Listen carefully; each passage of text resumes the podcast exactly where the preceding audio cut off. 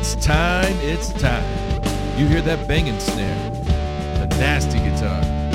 Time to grab a glass, pop a cork, and we'll give you our bourbon thoughts. All right, everybody, welcome back to Bourbon Thoughts. I'm Dustin, I'm Ryan and we are here on Ryan's farm. with a special, special guest, Yeah, But what- Mister, Mister, Mister Clifton Ross. Mr. Clifton Ross. You know what, Ryan? I meant to tell you this on our way in.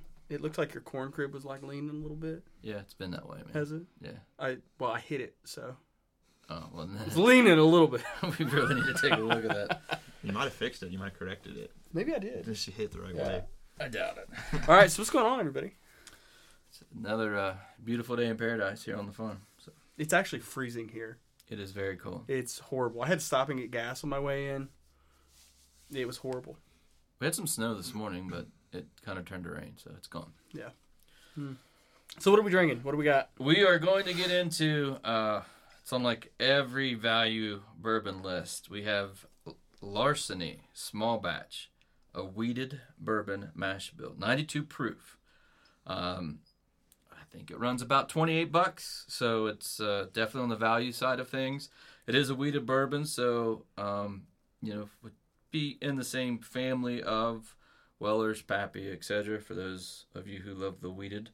Uh, it is very available, unlike the two previous bourbons I mentioned. So, and um, it is made by uh, Heaven Hill Distillery. So that was uh, one of the reasons I picked this. Of course, is is Cliff has like every other song about dying and bourbon in some form or other, but he does by name mention uh, Heaven Hill in a lyric. So I thought, well, we, we definitely should bring out the larceny for that. So Wait, so they're all about dying in bourbon? Sometimes both, yeah. in the sometimes, same, sometimes he kills people and then bourbon. and then buries the parts like to make bourbon where he kills people in his like grave marker. I mean, he doesn't literally kill people. That just like we're not we're not admitting to anything on a I'm podcast. What is this like. Appalachian emo? Like Yeah, we call it sad boy country music. sad boy country music? Yeah.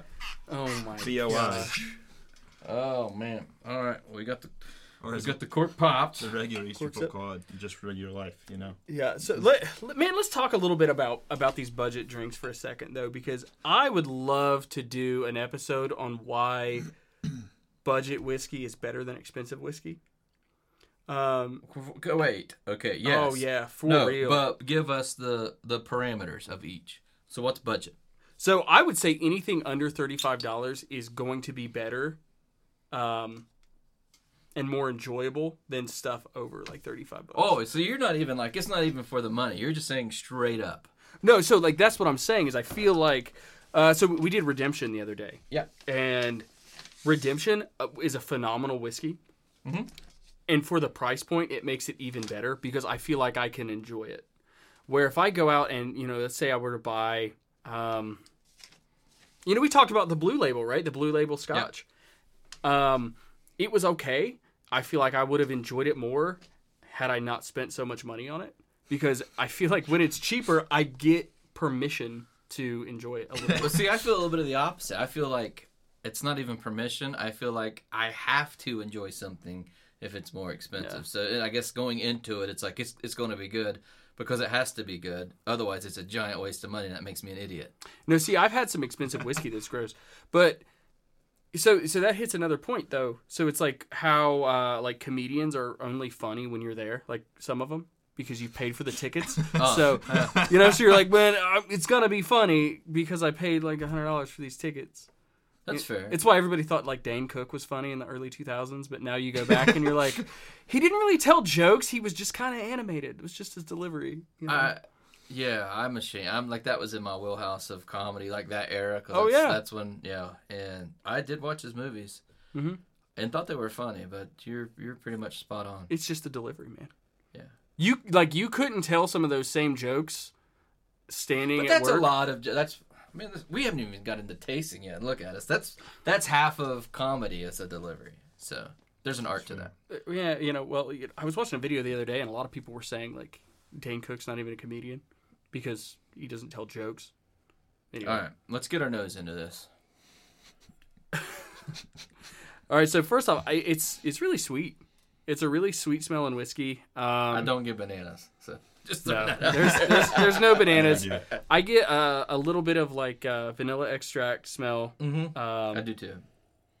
you smell some of the barrel, some of the wood, um, and depending on what kind of glass you're drinking it out of. So, so I've got a Glencairn glass, which is kind of like a tiny little fluted thing, but you can kind of see the legs Yep. and how they're running, and you can tell what proof is this? 92. Yeah, so you can tell it's it's a a bit of a. I mean, it's not a super high alcohol content, Mm-mm. but um, but yeah, I mean, just for me, brown I'm still sugar, get, I'm sweet. trying to figure out. There's vanilla, but there's something else behind it that I'm I trying to put my. Thinking Finger maple, but I don't know. If No, that's probably- that. Yeah, yeah, something sugary. Yeah. Yeah, very sweet. it's got like a syrupy, maple syrupy kind of. Hmm. But I don't taste it though. At least I don't think so. But I got- could be wrong. It's it's sweeter than most, It's sweet and. but it's a well-rounded sweet. Yeah. Um, I'm just happy to be drinking bourbon with y'all. You know. we're glad you're here. yeah.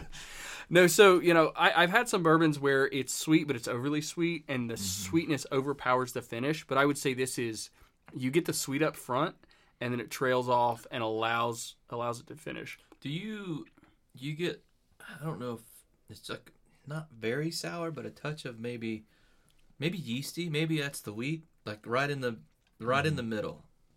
So about mid tongue. Yeah, We're, we're I'm turning into that guy if I'm not careful. I'm not trying to be that guy, but there's I'm trying to explain where it hits me at. But there's it's not sour. It's more yeasty, more maybe bready. yeah. So yeah, you're right, and and I th- I think that is kind of what I'm tasting is kind of that um, almost bready kind of. Yeah, there's a little. I mean, I think it could be the wheat portion of that, but it's decent. Um, and it's got a good. I mean, it's got a decent tingle. It doesn't feel 92 proof. Honestly, I mean, it.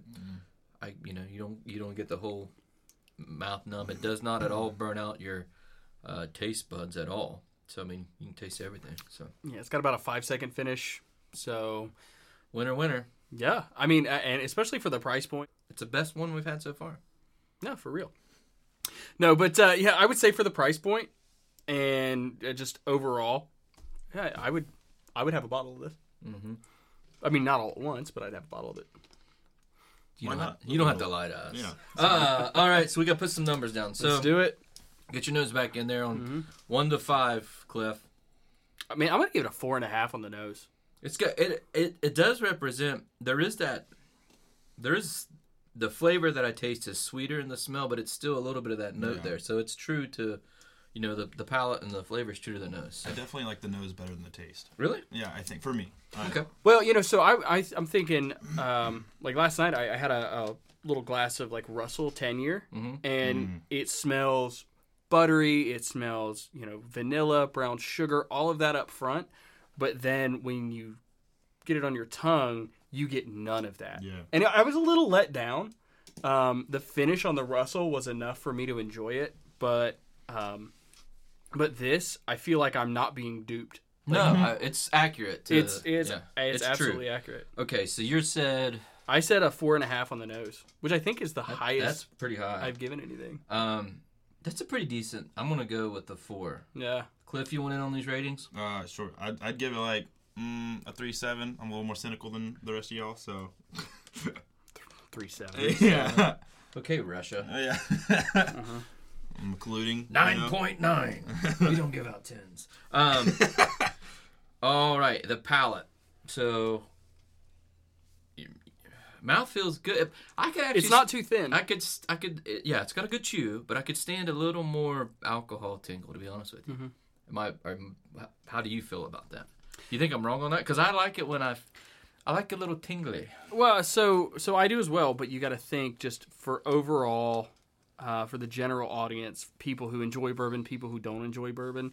This is something that you could hand someone who is not a bourbon drinker and they Yeah. would enjoy. Sure. It's. I mean, It's almost like a rum. dare I say it's a touch too smooth on the palate side. There's just not enough action for me there. Yeah, So I'm. I don't know. I you need some palate action. I I need some palate action. Man, we love our palates here in Kentucky. Um. So for me, I'm gonna go three and a half Mhm. on the palate. I'd give it a three. I'd say same three and a half. I'm with you on that. I sat here and defended it and gave it the lowest Yeah. score. well, I think it's great for a non-bourbon drinker. I'm gonna give it a three.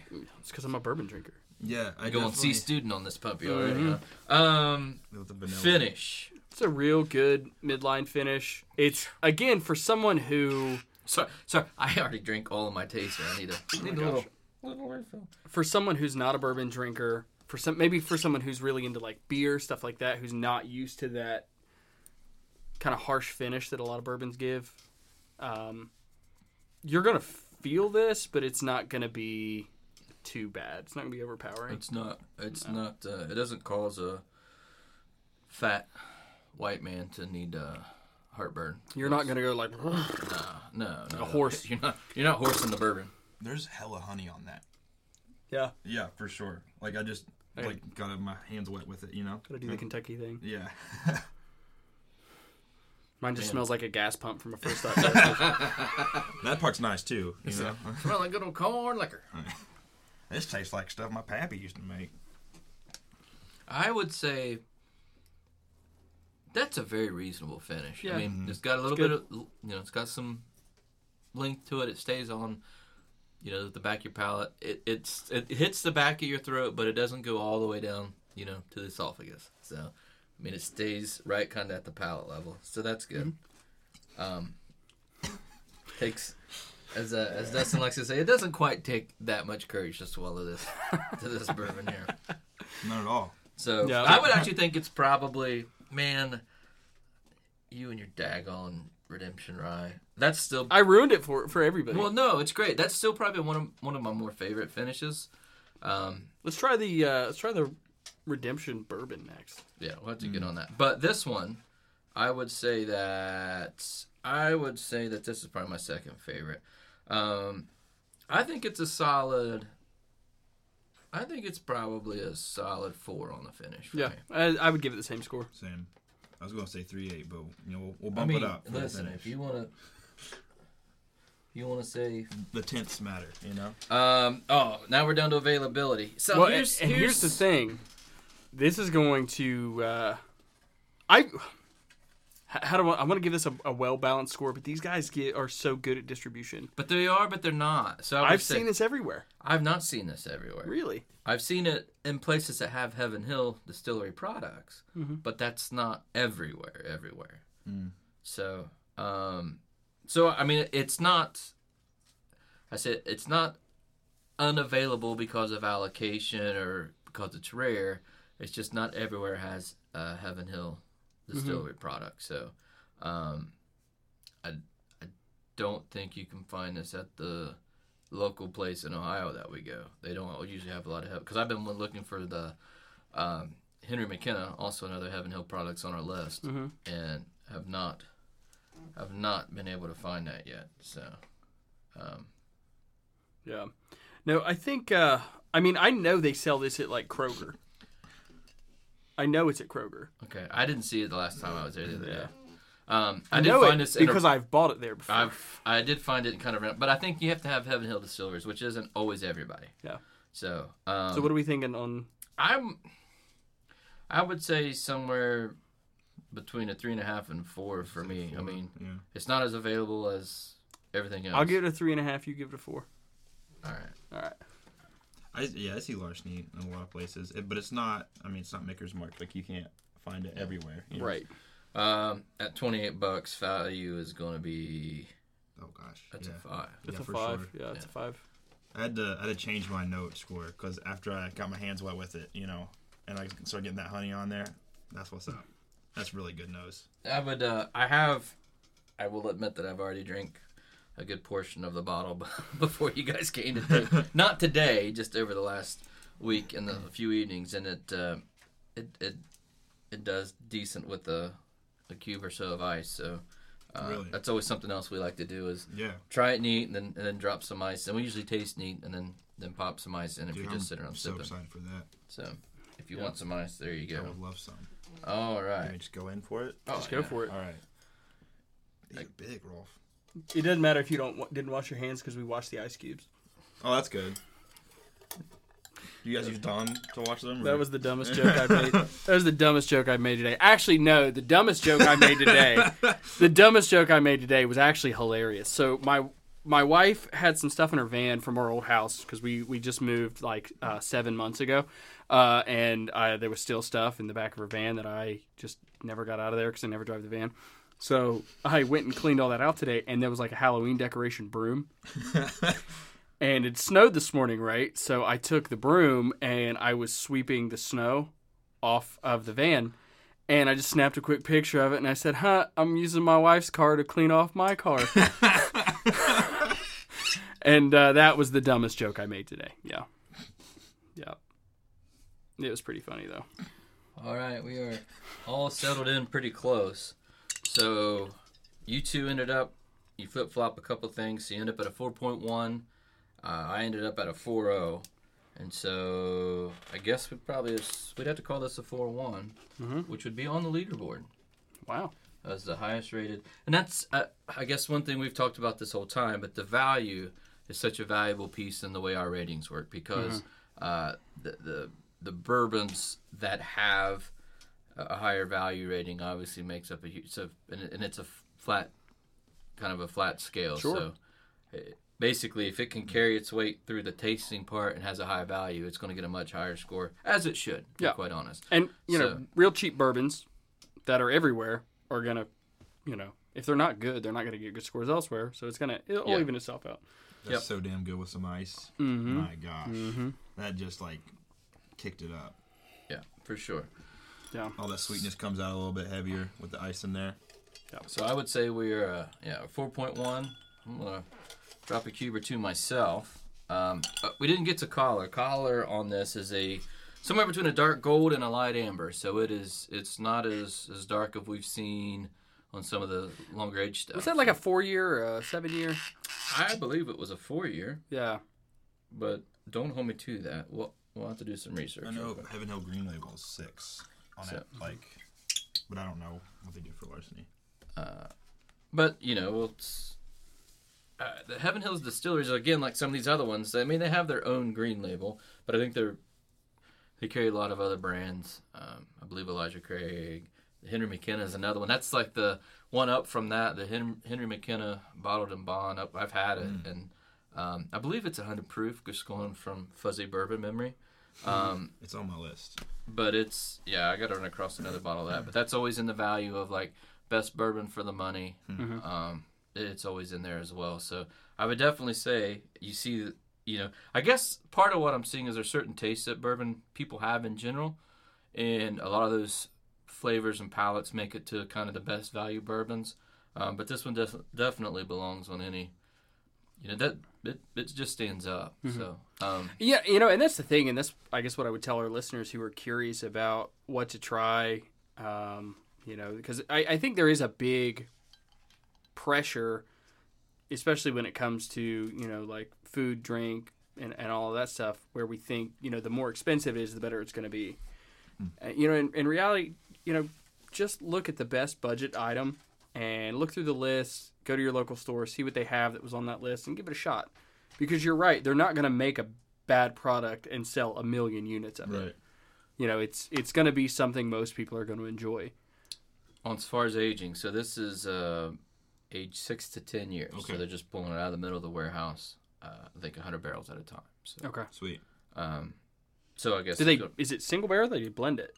No, I believe it's So blend- it's small batch. So they Small they, batch, They yeah. blend it. Sweet. yeah, within their 100 barrel lot. Mm-hmm. So Okay. no, it's man, it's it's a good bourbon, no doubt about it. So I mean, definitely worth, definitely worth drinking. We've again, uh, the way our rank, the way our rankings are working, the uh, value section is going to make a big difference. So you know, some of these are helped if you take this against a small batch that we had, uh, a small batch select, which has probably been up to this point the most expensive bourbon that we've tasted. Mhm. Um, I think that's a little more complex, but but you know when you throw the value portion into it, it's you know you're paying over twice twice the money. So Yeah. And you know we're hard not. to say I could have two fifths of that or one fifth of the other. So And you know we're we're not trying to pretend like we're we're experts here, right? So that we're just No, we're just drinkers. we're just every, we're just average dudes drinking bourbon, and we Oh, I'm a songwriter, you know, so yeah. I don't even do this full time. Not during COVID, especially. Oh my can't, god! can't afford the bourbon. No.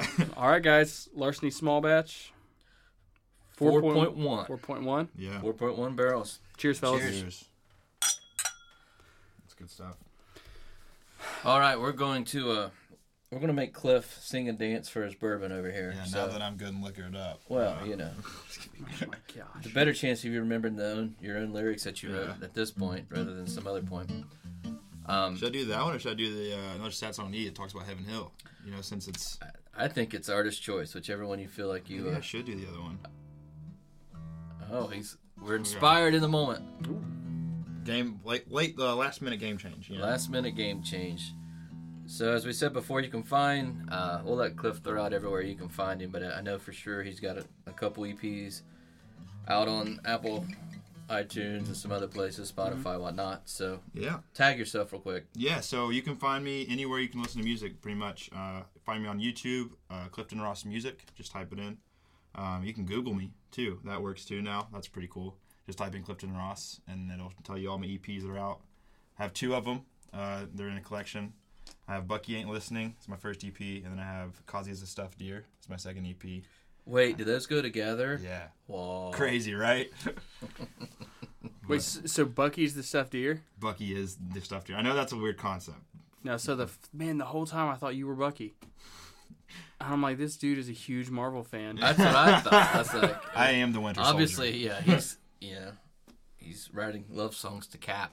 So Yeah.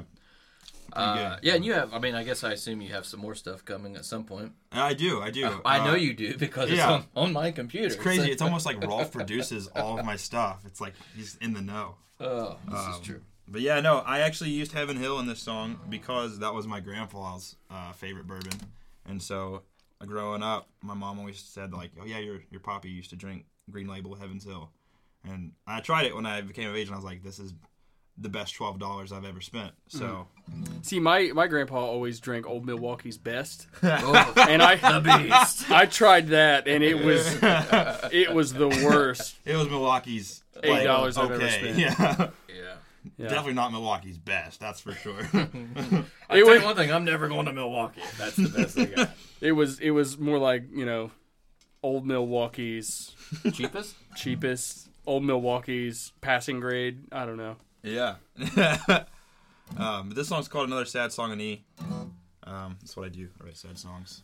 And uh, you can also find me on Instagram, Clifton Ross Music, Facebook, Clifton Ross Music. So here goes. You could write him a letter too. We'll put his his home address. Please do. Yeah, I don't get letters very often. I usually just so. It's cool to get one I can read every now and then.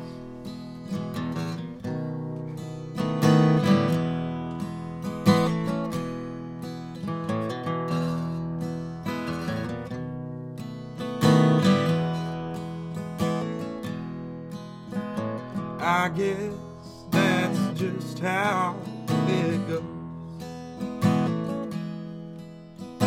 But how I wish that it goes so. Yesterday you're planning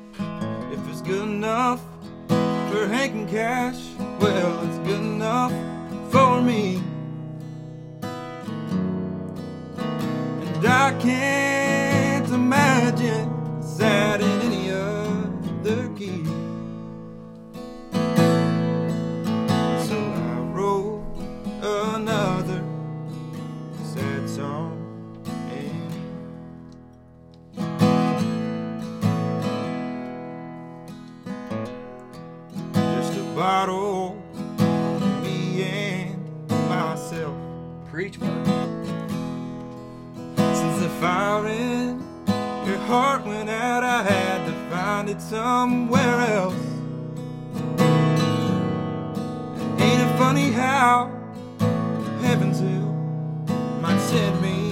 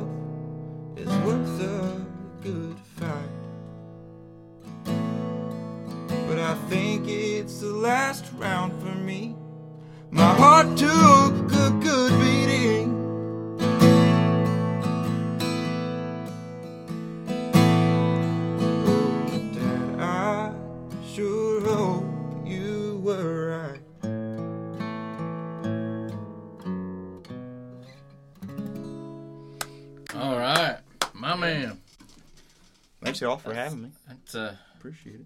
you earned your taster of bourbon now. I appreciate it. Yeah, this is I gotta sing for my bourbon. I You gotta can't. sing for your. don't have the luxury of just going out and buying it like other people. Oh, that's a great segue. Sing for your bourbon uh, into today's topic of COVID nineteen and musicians. Since we have Clifton here, uh, uh, an artist, an artiste. If you're French. Yes, if you're Which we covered last week is Yes. different from a performer. Yeah yeah So yeah. keep that in mind. Listen to last week's podcast. So now, you know, we want to get into how COVID has affected. Um, I guess you can tell some some stories on, on your side of what it has and hasn't done. Now So- hang hang on, because I, I Clifton, I'm going to ask you a question, buddy. Okay. How much would you attribute your current success to your time in the ghostly Rivertown? um, you know, the Ghostly River Town was just so impactful. Like uh, the all of the shows that we played together, all of our practices. Like had it not been for that, I probably wouldn't even be doing music. So Clifton and I had a fake band called the Ghostly River Town. the Gert, if The you, Gert. if you will. Yep, Gert. And uh, it was funny because like at one point we were actually serious about it Yeah. for all of 20 minutes. yeah, And the then best twenty minutes ever spent. And then I think we were just like hanging out with some folks one day, and we're just like, yeah, we're in a band. and we had never had a practice.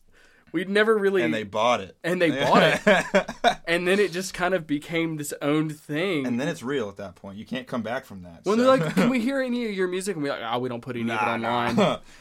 not for free. Can we follow you on social media? No, we're just really focusing on the songwriting We're right pretty now. underground right now. Yeah. Like When's your next show? one of our guys. They're a really spontaneous. You should really do, like you should have went with the. We are really into the experiential, so we don't manufacture that to be mass distributed. You have to come and see us to enjoy and partake in the experience. No, you know what? There was one time that it was the closest we ever got to doing any sort of show or whatever. And we were hanging out on my front porch at like 3 a.m. And I think I remember this in story. in just and I lived in the rough neighborhood of town. And this so we finish our playing our song and this guy yep. comes out of nowhere and uh I forgot about this. walks up onto my front porch and he goes, "Man, Bubby, that was beautiful. I just want y'all to have this." And he reaches into his pocket, and I'm like, "Please don't pull out a knife or a gun or drugs or something." I'm like, if this dude would have handed me a joint and he's like, "I just want you to have this," I would have. That would I have been would've- the best I'd have- option of what he would have handed you. No, honestly. it got weirder. He pulls out a shark's tooth. I don't even know what to say. He's like, "I want y'all to have this." He goes. That's a tooth from a shark. Thanks for explaining. yeah, thanks, man. And like my oh. first thought was like, Well, how did you get How that did you- Ohio? Dude, Where you did it just- the amount of wrestling he had to maneuver to get that tooth from that shark? oh my gosh. No, you know what? I, I read something really funny on social media this week that said I can probably run faster than a shark, but a shark can definitely swim faster than I can. so in a triathlon, it would come down to who's the better cyclist. Oh, that's, that's fantastic. I think I'd probably still find a way to lose. Wow. I don't even know where to where to go from that. So Yep. Ghostly River Town, wait, man. first of all, I'm s- I like the Bubby part. That's the that's what that's how you know this story is authentic. oh yeah. In our Yeah. area, if it's Bubby, I mean, you know, He you was know. the bubbiest townie we yeah we'd ever seen. yeah, for sure. I really I do remember that story because I was like, oh my gosh, that really did happen. Like it sounds made up to hear it. it out does. loud. It sounds made up. But But, I it ha- remember it. he had no shirt on. Was he? He was wearing suspenders with no shirt. I don't remember it. This that- feels like that's pretty common. like one of those scenes in like a Will Ferrell movie where someone just ad libbed something, just completely improvisational. It was one of those scenes in a Will Was this- Ferrell movie that's only put in the extended unrated cut. yeah. Like if you watch the theater version, it wasn't in there. Yeah, that would, that would be an definitely flashed his titties at Anchorman three. That, But- but that then- scene right there. But then when it like when you watch it, you're just like, yeah, I see why they didn't put that in the real movie. yeah, right. But uh, but yeah, so so that's that's what happened. that's a real thing. Do you still have that shark tooth? no. I'm a little disappointed. Bubby. No. Listen, you want to know one of my pet peeves, and my wife listens to me complain about this all the time. I cannot stand people calling me Bubby. I can't do it. Don't it. tell me that. Listen, I, I can't can't. stand when they don't call me. Like no, no, like if it was you guys, like whatever. Yeah, I just know you're like just you know trying to get under my skin. But like if I'm at like a gas station and someone's like it'll be six oh nine, Bubby, I'm like I can't do it. I feel like you should You know got pretty somebody mouth, boy. before you say Bubby. Huh? I feel like it's like you- it's a like you should know somebody. you should know Yeah. somebody. Yeah. Like you should have some sort of. A, I mean, first of all, for people outside of the uh, foothills of Appalachia, not in the Rust Belt, Bubby is like synonymous with buddy. yeah. But right. but some people didn't get the D in the alphabet. We just stopped at B. Yeah. So Well, it's you know, yeah, you know, so it's not just that. You know, if, if I if if I'm out at a restaurant or something, and the waitress is like, you know, sh- you know, honey, sweetie, whatever. That's just part of Appalachian culture. Sure. That's southern That's kind of imported from the South. Yeah. Yeah, yeah. Bubby's a whole different animal. Oh, that's yeah. There. That's down in a holler where the sun shines from about 12 p.m. to about four, and that's all the sunlight you get. Man, I live there. Exactly. Yeah. People go, Bubby. what hard you crawl out of? Well, Bubby, listen here. Bubby. that one, the one over there. No, but uh, yeah, so that's that's one of my pet peeves is getting called Bubby. Do- I don't know why, but can't. Really sorry to We'll make that. it a point on every podcast. All right, so from that experience, Yeah, right. I would say you're probably about in the same boat where a shark's tooth is about all you can get right Dude, now yeah. for, for playing. Those were the glory days, really. Back when I used to get shark's teeth for playing, now I don't get. That's why. That's why he asked because he uh, wants half the shark's Yeah, I want you. The least you could have done is offered it to me before You you, got rid of it. some shared custody of it. I want weekends for sure. 'Cause that's when I play you shows. need I a, you need need to a wear necklace. it. You You're right. need a necklace the shark's Yeah, it's it's good to know that like this wasn't on a necklace. It was just a loose shark's tooth. The dude. It was hands just in his pocket. Yeah. He like just from the day's adventures in the ocean of Portsmouth, you know. He probably did pull it from the side of the river. Yeah. It was actually in a catfish the size of a Volkswagen bus. Well, there are sharks in there. That's the thing. They found them in there. How are there sharks? There are bull sharks in the Ohio River. They're actually goldfish, but they grew to the size of a shark. I assume it's a. Is it, are there freshwater sharks? They adapt. I would know. Listen, no, I, like uh, so. Another thing about myself, I'm absolutely terrified of aquatic creatures. It's like an irrational fear I have. I All cannot. aquatic creatures. G- My my gosh, like my worst fear would be like you put me in a swimming pool full of fish. I would lose my mind. Fish, like I can't piranhas or like bluegill. like guppies. either. Like you're from the country. Didn't you grow up swimming in a lake or a pond or something? Yeah, I did until I learned better.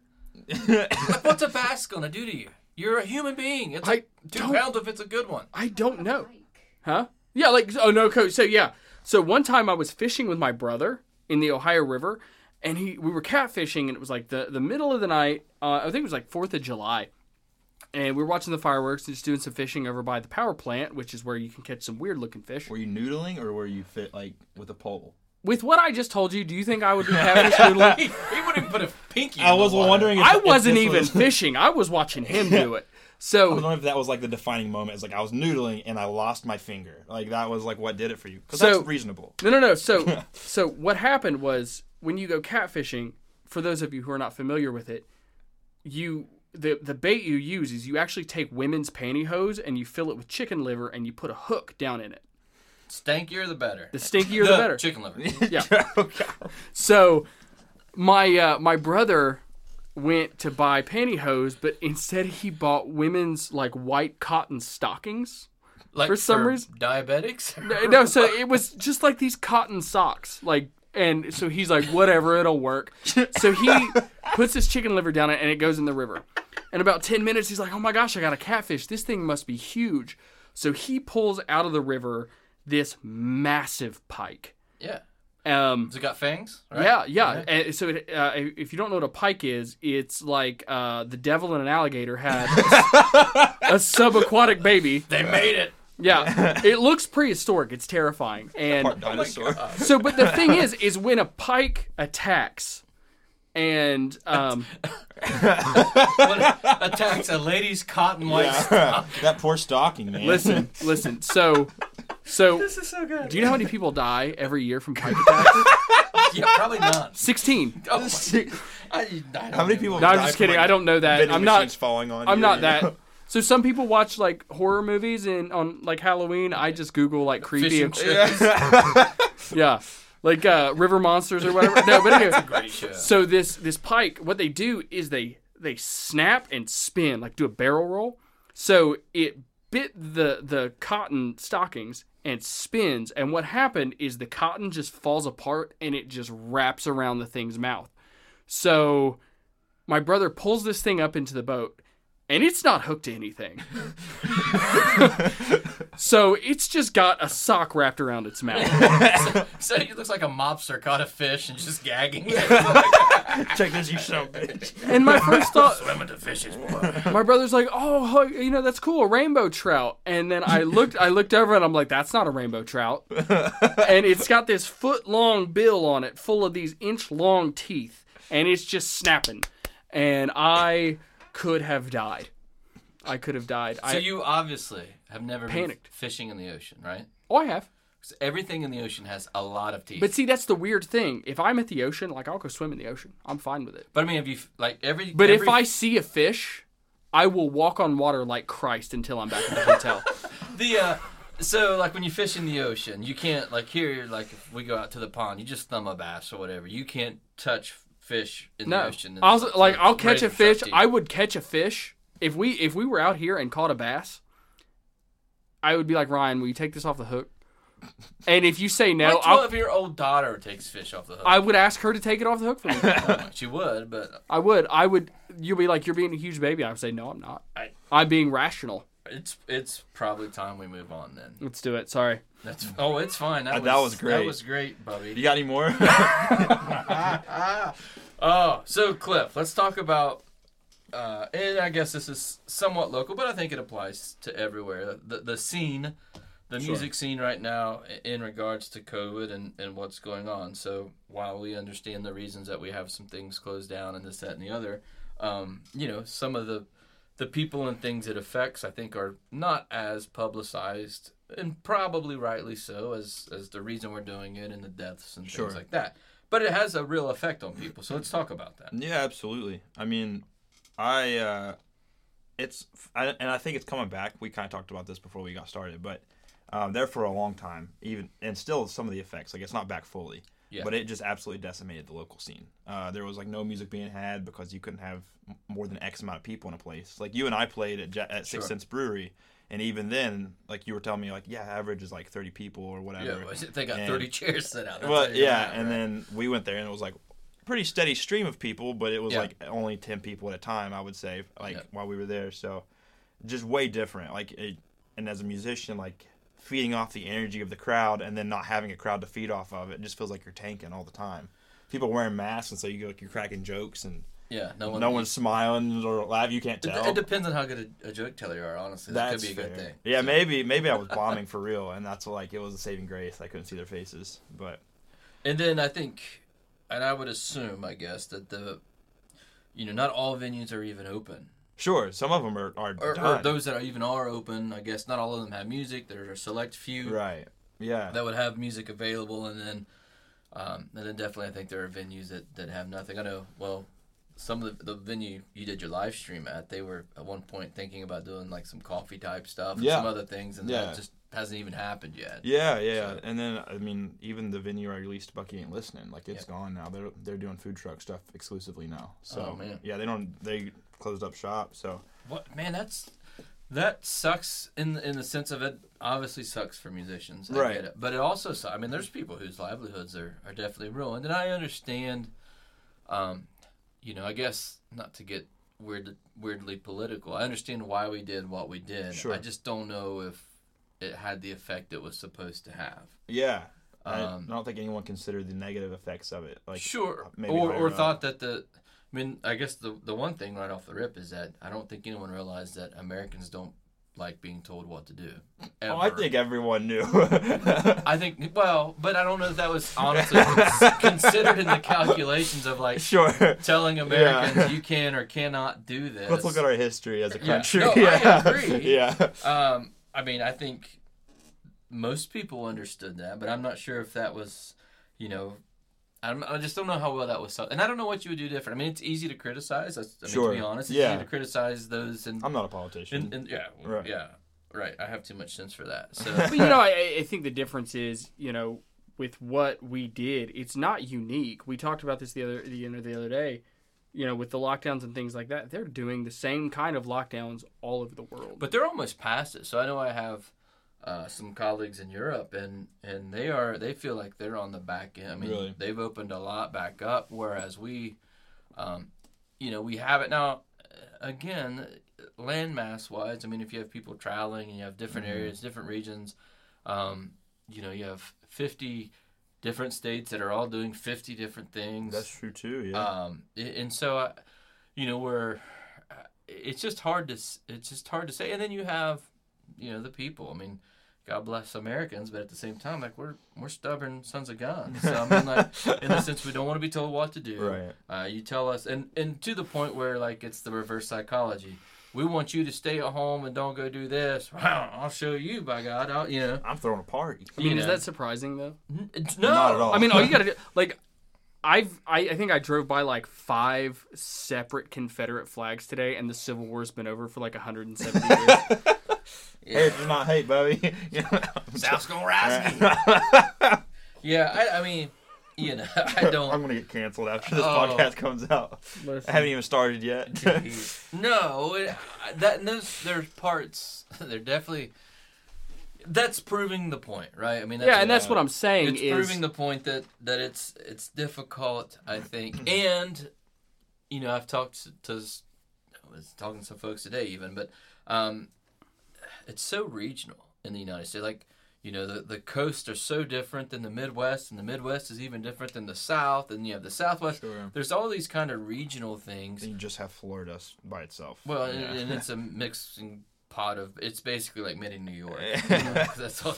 Well, you know, I, I think what all of this has really showed is just the true nature of our federal government. And again, not to get political, but the United States is, you know, in a in a sense it's one nation, but in a much realer sense it's 50 separate autonomous states. sure. And maybe even broken down into separate regions. Like I think you could mm-hmm. group. Like the Hunger Games. Almost. yeah. District 12, Bubby. Who knows? Yes, it's Yeah. It is. It is almost to that point where you can group this section of people together. Mm-hmm. This, you know, Midwest you can group together. The coastal elites, blah blah blah. Um, and I think they react similarly. And so I, I the the national mandates I think are what become tough because what depends who's making the mandate, right? So like you could have a majority of the section all right with something and then other ones not and so on and so forth. And so anything done federally and nationally at this point I think is very difficult. I mean it's very Sure. difficult to get the whole country to buy into for sure. Mm-hmm. Um, a- and so and again bringing it back to this, so we, we you know, each state kind of did their own thing with a lockdown. Uh, Yeah. Each state's been different, but they've all been somewhat similar. I think some states, I, I know for a fact, like Florida opened up to more things uh, quickly, Sooner, yeah. you know, than other places. Um, that, that's just what I know offhand for sure. Um, but it it just makes you wonder what you know. The, the death toll has been out pretty high. I mean, you know, as far Sure. as the cost of lives. So I wouldn't say that what we did was a success. Um, it's hard to say it's a failure because you don't. If we You wouldn't have don't done anything, Right.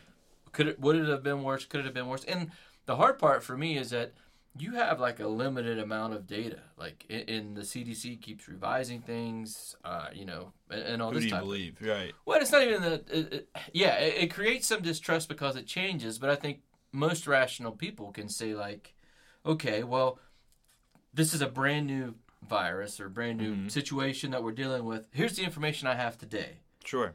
And and hopefully tomorrow that somewhat changes because I have more information. And then and then as time goes by, we get more information and understanding how this works and how things happen. So, um, you know that that's I I guess to me, in a much broader sense, you represent the, what we were willing, the people that we were willing um, to sacrifice as far as livelihood, any means Sure. of income, um, and even not that you find all your self worth in doing this, but like I have a job, and there's some some amount of self worth that uh, Mhm. you feel good about yourself because you have a job. Right. You know, your job is is entertaining, playing music, and all this, and the government's told you you can't do that. Right. And, and so it has to kind of affect your psyche somewhat because it's like, man, I'd love to be, you know, spending every weekend making people happy. Right. You know, Sure. playing. Well, uh, your songs don't always make people happy. Yeah. I wish I could make anyone happy with my music, man. yeah, but you know, go up, play your songs. You know, get your music out there. Uh, you know, let people unwind. I mean, I think. Must be nice to be an essential employee, you know? Well, you know, what, here's here's the uh, you know I But you, think that's the one thing I guess. That's the the, the bottom line. Man, it's I'm I am a capitalist. I'll admit it, and this hurts for me to say, but we have definitely made a divide between. Like what's essential is anything that has to do basically with money and anything that has to do with our well-being Mhm. um, or our overall person. We've already just when we just said from from a national perspective, like that's nice, but that's not essential. But you so you know, here's here's the struggle I think with a lot of a lot of folks. You know, and, and Cliff, maybe you can talk about this a little bit. Maybe you've had some of the same thoughts. You know, if you're just a guy out making music, you know, and, you know, just trying to gig different places and do different things, different venues, this has been a huge struggle. But man, like, if you were a casino employee and like part of your job was to serve at a bar and the other part was to play like an hour show every other week or you know a a couple of a couple of nights a week you would have kept your job, you know, the entire time. And uh, see, I think that's the part a lot of people struggle with is why is it wrong for me to be doing this over here, but if I were to be doing it in this different setting for a different reason, it would have been okay. well, that's that's because MGM's publicly traded. it's also fair. Sorry. Shoot, I can be publicly traded too, Grab, y'all. grab your tinfoil hats, folks. It's getting deep. No, go ahead. Sorry, Sorry, I interrupted it- your my cowboy hat's got tinfoil on the so inside. yeah, Yeah. Uh, no, no, you're you're good. Uh, yeah, no, I I think so. I've always had to substitute my income as an artist, regardless. That's just part of it. Like unless you're, I mean, you can probably vouch for this too because you've you've tried your hand at music as well. Like unless you've made it and you've came up, like there is no way to do that without substituting your income. well, assuming you like eating, drinking, Right. basic necessities. yeah, like water. And, you and know, I would say it depends on location. I mean, I think there are definite locations I can think of. Um, you know, big cities uh, or, or or music towns. Nashville, L.A., New York, Austin, Texas. I mean, there Mm-hmm. Sure. there are these pockets of cities that, um, Chicago, that have You could gig all the time. that yeah. you could gig and make a living. Sure. I wouldn't say it's a decent living. It, it would just be like I'm refusing to bow down to the pressures of the man and have a, a you know a nine to five. Like you know, Yeah. I'm gonna not have as much money and gig. Sure. Yeah. Uh, but that, that but all of those areas at this point are can't.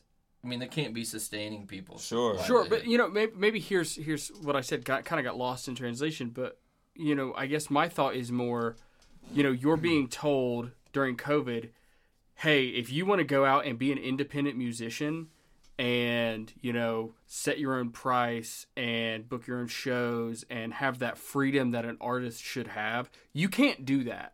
Yeah. But if you were to go work for this restaurant for like nine bucks an hour, you know, plus tips, um, you can do it all you want there. But you you just don't have freedom to do it. Yeah, it is. I guess back to like your what you were saying, like in regards to like being capitalist, like it is really frustrating because it's like how is it different? I guess like who gets to to ne- necess- who gets to decide? Like, well, who- the, the nation got to decide, and what we decided was that material items, i- in general, maybe true or not true, but material items are worth more to the country than our own personal well-being. And so you see the the the stats, which are staggering, um, about suicide and depression, all the things Sure. that happen where people can't go out and interact. I mean, and I think anyone, uh, if you're listening to this podcast and somehow, some way, just being sheltered, being at home, um, has affected. I mean, who you are. I mean, how you process, how you deal with things. Um, going out, hanging with people, going out to a restaurant, catching a show. sure. Um, you know, just having some, you know, people over. Even if you have people over, you're, you know, you're trying to do what you can do to, to isolate and and, it, and it's in the back of your mind. I mean, you're always worried about, well, you know, or you don't invite people, right? It's like, well, you can't invite so and so because I know they're out and about and doing, you know, they're pretending this never happened. And I mean, so there's a whole. God, this sucks so bad that I'm saying this because I am like a diehard capitalist, but there are more. There's more to life than just essential goods. Sure. Um, and it's affected me. I mean, some ways good, some ways bad. You know, on the first podcast, I shared with how I'm not traveling right now. So family wise, it's been great because I've been home.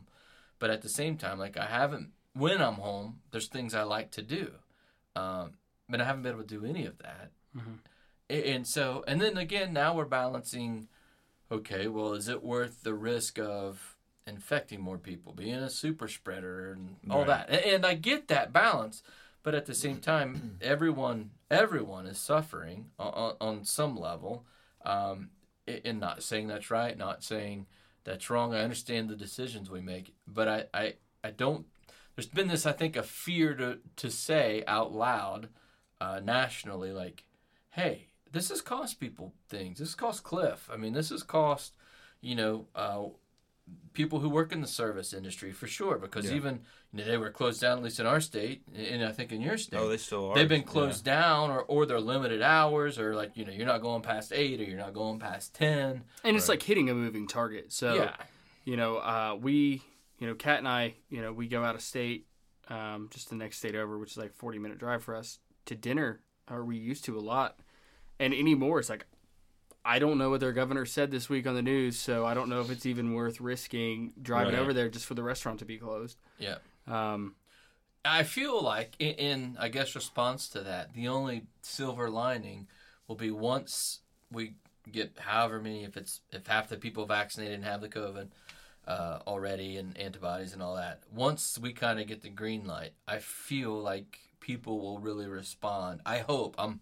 I guess Same. I'm pleading Right, that people yeah. will will really respond to local businesses, uh, local restaurants, local artists come out, you know, celebrate in that we get to go do this Mm-hmm. and, and just tip the bejesus out of everybody if you haven't been already if you've been ordering pickup but and takeout but um, really really try to help these people along let them know how much we appreciate them um, and that and that, that's a hope I have that that Yeah. and for you, I guess that yeah, I'm sure. Yeah, Yeah. Uh, this is a hope I have, setting from a guy that has a normal job. You're- Right. You're, an artist. It's like yeah, I really hope that. Yeah. I want, I want to eat. So, um, but Shout I- out to my mom and dad for housing me during COVID. Appreciate you guys. Yeah. no, so I, I guess where I want to move next to, Cliff, is, I mean, what are you looking forward to, though?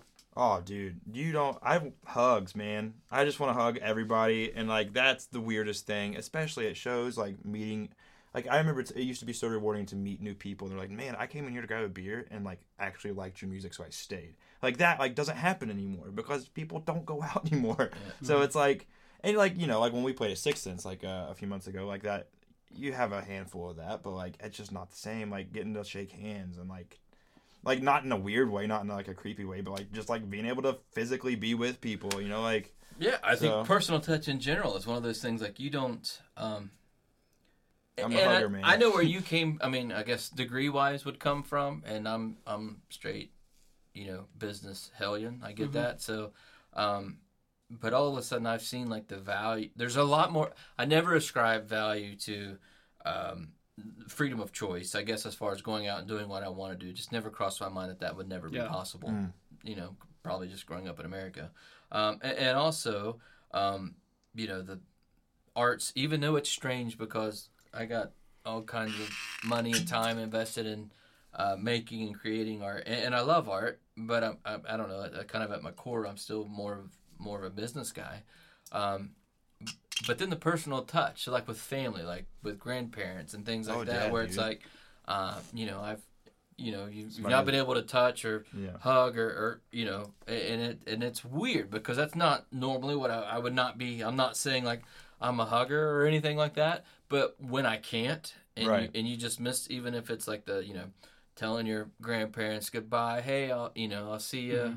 you know love you give them a hug like that's all missing Yeah. and it's and it's noticeably gone. Like in the beginning it's like eh and now it's to the point where it's like i really noticed this. I mean i noticed that uh, at this point because of some some issues we've had had to quarantine for covid and stuff i still haven't seen my grandparents for christmas and we were just going to talk through a screen door. Right. but i'm so nervous about it and they're obviously older. So it's like those things are weird. I mean it, it's weird and i recognize i recognize this huge gap that i had as as a guy that was all business and blah blah blah. And then it's like there's a whole nother portion of my life that i've i don't want to say been denied as if like i'm angry about it. I'm willing to involuntarily like not doing it uh, but it's costing people i think Well, you know, I more than think- what they realize I think what until now. what COVID has done is it has shown really well all of the things we've taken for granted. Absolutely And Yeah. a man Pass the plate, brother. yeah, and you know, it's it's uncomfortable because it's it's not only am I now being denied something that I desperately want, it's showing me something about myself I don't like. Or I need. Well, no, what it, you know what it's showing me is I'm so quick to forget the fact that um, you know I'm not always going to have my family here, or you know that um, you know I, I take for granted a lot of my freedom, and you know that's really just a construct of our society that we that we're allowed just because we are Americans, right, or we live in Western society. But all of that could come crumbling down in an instant and you know if if, if this last year through covid you know uh, all of the political nonsense we've dealt with has really shown anything it's shown the weak spots that we take for granted Yeah, for sure. and Yeah. and this year has really shown how quick those things can come tumbling down and you know as, as far as the arts go man you know there's nothing i love better than just going to the st patty's day you know concerts at you know the the local irish pub and Sure. just just listening to listening to music and, and hanging out with friends and the fact that you know i couldn't do that this year um it felt weird Yeah. Well, it felt weird And the one part I think we missed for sure is the gig economy portion of this. So the, Yeah. the guys like Cliff that because they don't have a nine to five weren't able to get unemployment, even though that's a frustration of mine with the government is that we denied his right to work. We told him that we're not going to open any place where you can go work. Right. as an independent artist or contractor, more or less. Uh, but we also didn't give a way to to subsidize that or, or to help him through.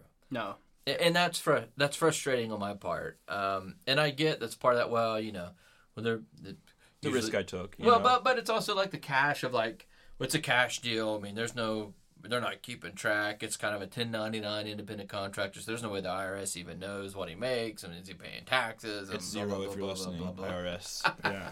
So, um, but it, it's it's just frustrating to me to watch, you know, uh, to watch a dude have to, to suffer through, uh, and not, you know, kind of miss a period of life. And you know, Cliff's a fairly young guy, but it's like, you know, there there's a, a year plus, or going to be a year plus, I think, mm-hmm. at this point. By the time we're out of it, just speculating, um, uh, of of he's not going to get back of income, of gigging, Sure. Mm-hmm. of you Yeah. know doing all that. So it's frustrating. But you know, one thing for myself, you know, personally, I, I as someone who was never a successful musician, I was the world's okayest guitarist.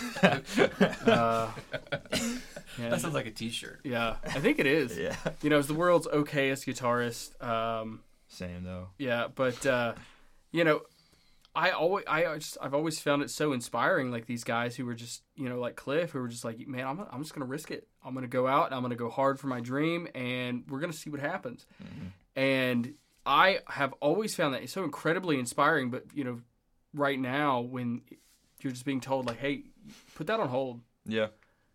You know, that's worse than me being told like I just have to work from home. Yeah, You know, because it's like, Still well, get a I paycheck. wish. Yeah. it must But- be nice. Well, and I think it goes deeper than a paycheck, you know, Sure. be, it, because Sure. it's it's time. And when we look at people who are really chasing things, Mm-hmm. right? I mean, the amount of progress because it's not money; it's progress that you make in in, in this stuff. The amount of Yeah. progress that you've got put behind on, um, it's you know, it, it's got to be disheartening. But Sure, and some of that's self-inflicted too. We've talked about that at length, you know. And like, you can never hustle hard enough. You can never grind hard enough. Like, no matter what you do. Um, yeah. There's that oh, that feeling that someone is out out hustling you. Oh, for sure, running. yeah, that's all the fair. time. Yeah. And any, And- but that's not just you. That's my, him, anyone. yeah, So- and so, but I, and I never. I mean, to the to your point though, like I never started playing music for money. Like, Sure. And so, like, when you take away, not only did you take away music as a plus. Don't get me wrong. Like having food and water Yeah. is cool. Um, but like Bourbon's even better. bourbon's, like I'd take bourbon over water any day of my life. It lasts Um, longer. Yeah. It's also sterile, so that's cool. use it for Um, wounds. yeah antiseptic but anyhow yeah no like to take away the the main uh profit that i get from playing music is the interaction with the people. And like that's the one thing that was stripped more than the money was Yeah. was taking away the interaction with people. And so It's true. um that in and of itself has been super disheartening. And like i i don't know like you guys both know this i'm sur- sure but like I, I quit my job to pursue music. Um so you know and that was a risk but it was a calculated one. Like i knew i had the cushion of mom and dad um, which is a blessing most kids don't have that at my age and uh but to to leave that very stable job um Making great money out Ma- of college for the record. Right, yeah. Yeah. And uh, to pursue something that I, I knew when I quit I was going to make crap money. I knew. And, but I, uh, again, that's not why I was doing it. And I was like, so I've had money. And I knew what it was like to have money. And it wasn't good enough. Like, that didn't satisfy me. Um, you can buy all the toys you want, but if you never get to play with them, what, what's it, what good is it to, to have all those toys? And, like, there's a bit, a deeper picture there, too. Like, you know, obviously, Yeah. fulfillment's never going to be in things.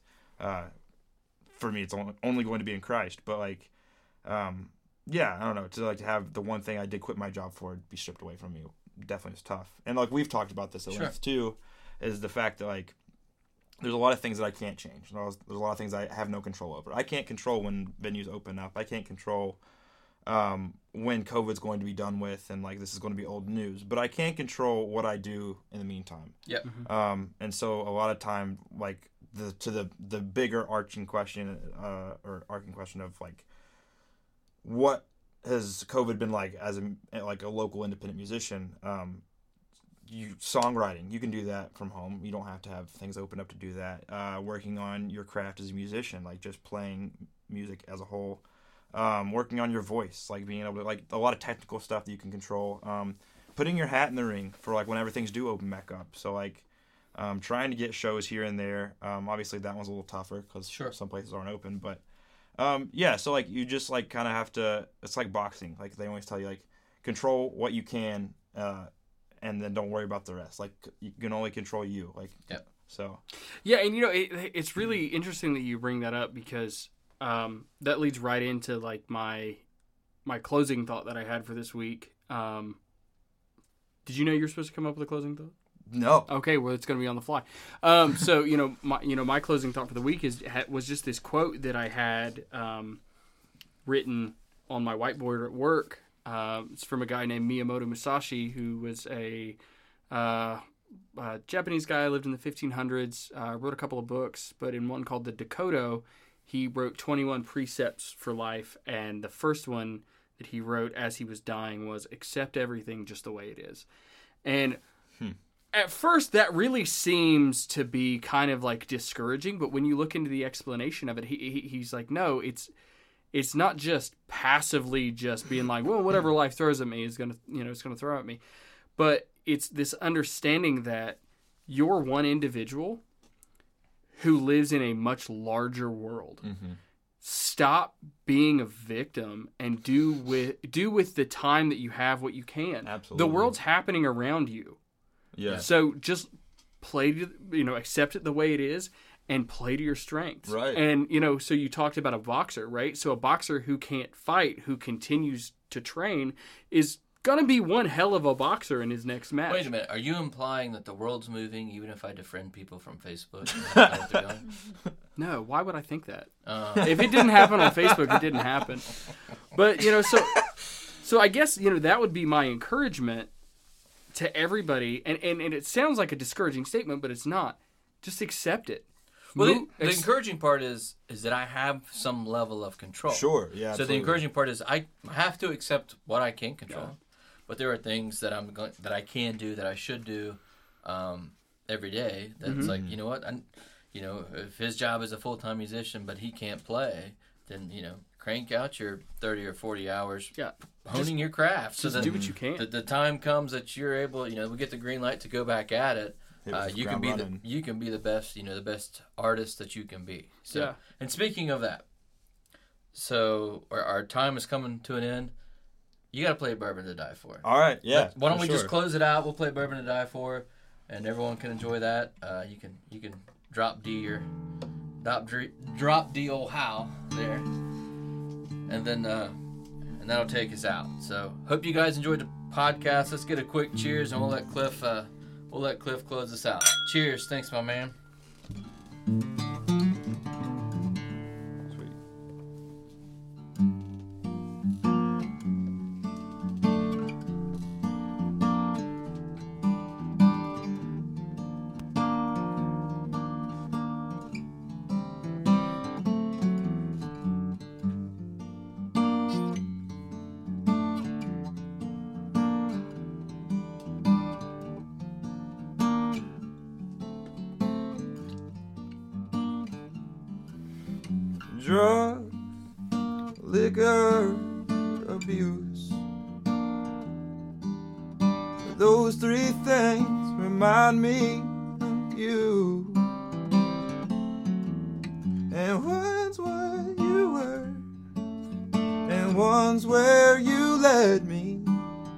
And one's what my heart do when you leave. Well, I tried everything that I could afford. They say money can't buy me love. But I never had to buy your time before. This other man showed up, and I took to drugs and liquor and abuse. And those three things remind me of you. And one's what you were, and one's where you led me, and one's what my heart do when you leave.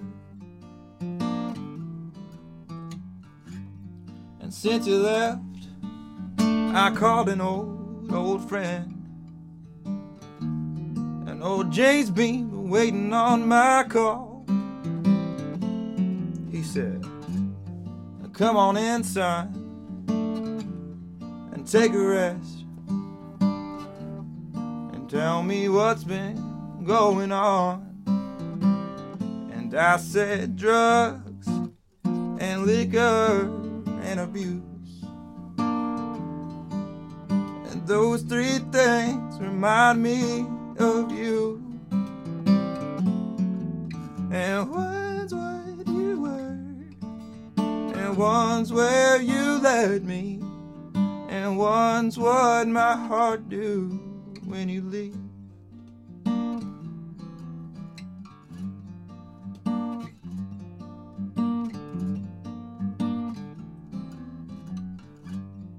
Broke the bank when you broke my heart. You're in dry love with wet bottles, ain't cheap. You say your man ain't been around in a while. So why you looking at me? I'm sure it's just the drugs, the liquor abuse. And those three things reminded him of you. And one's what you were, and one's where you led me, and one's what my heart do when you'd leave.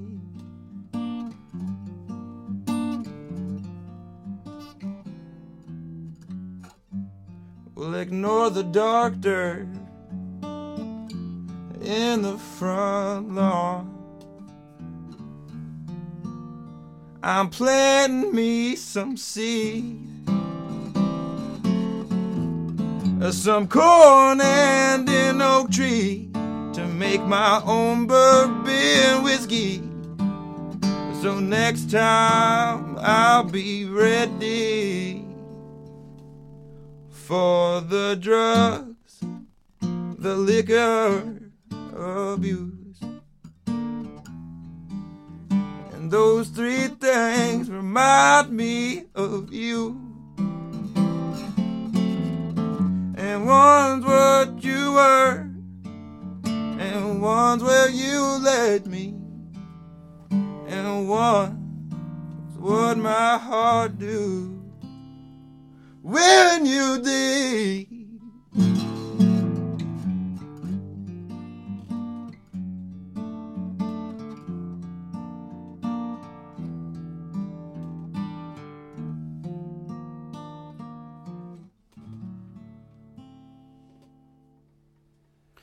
All right, guys, it's been Bourbon Thoughts. Please drink responsibly. Have a great week.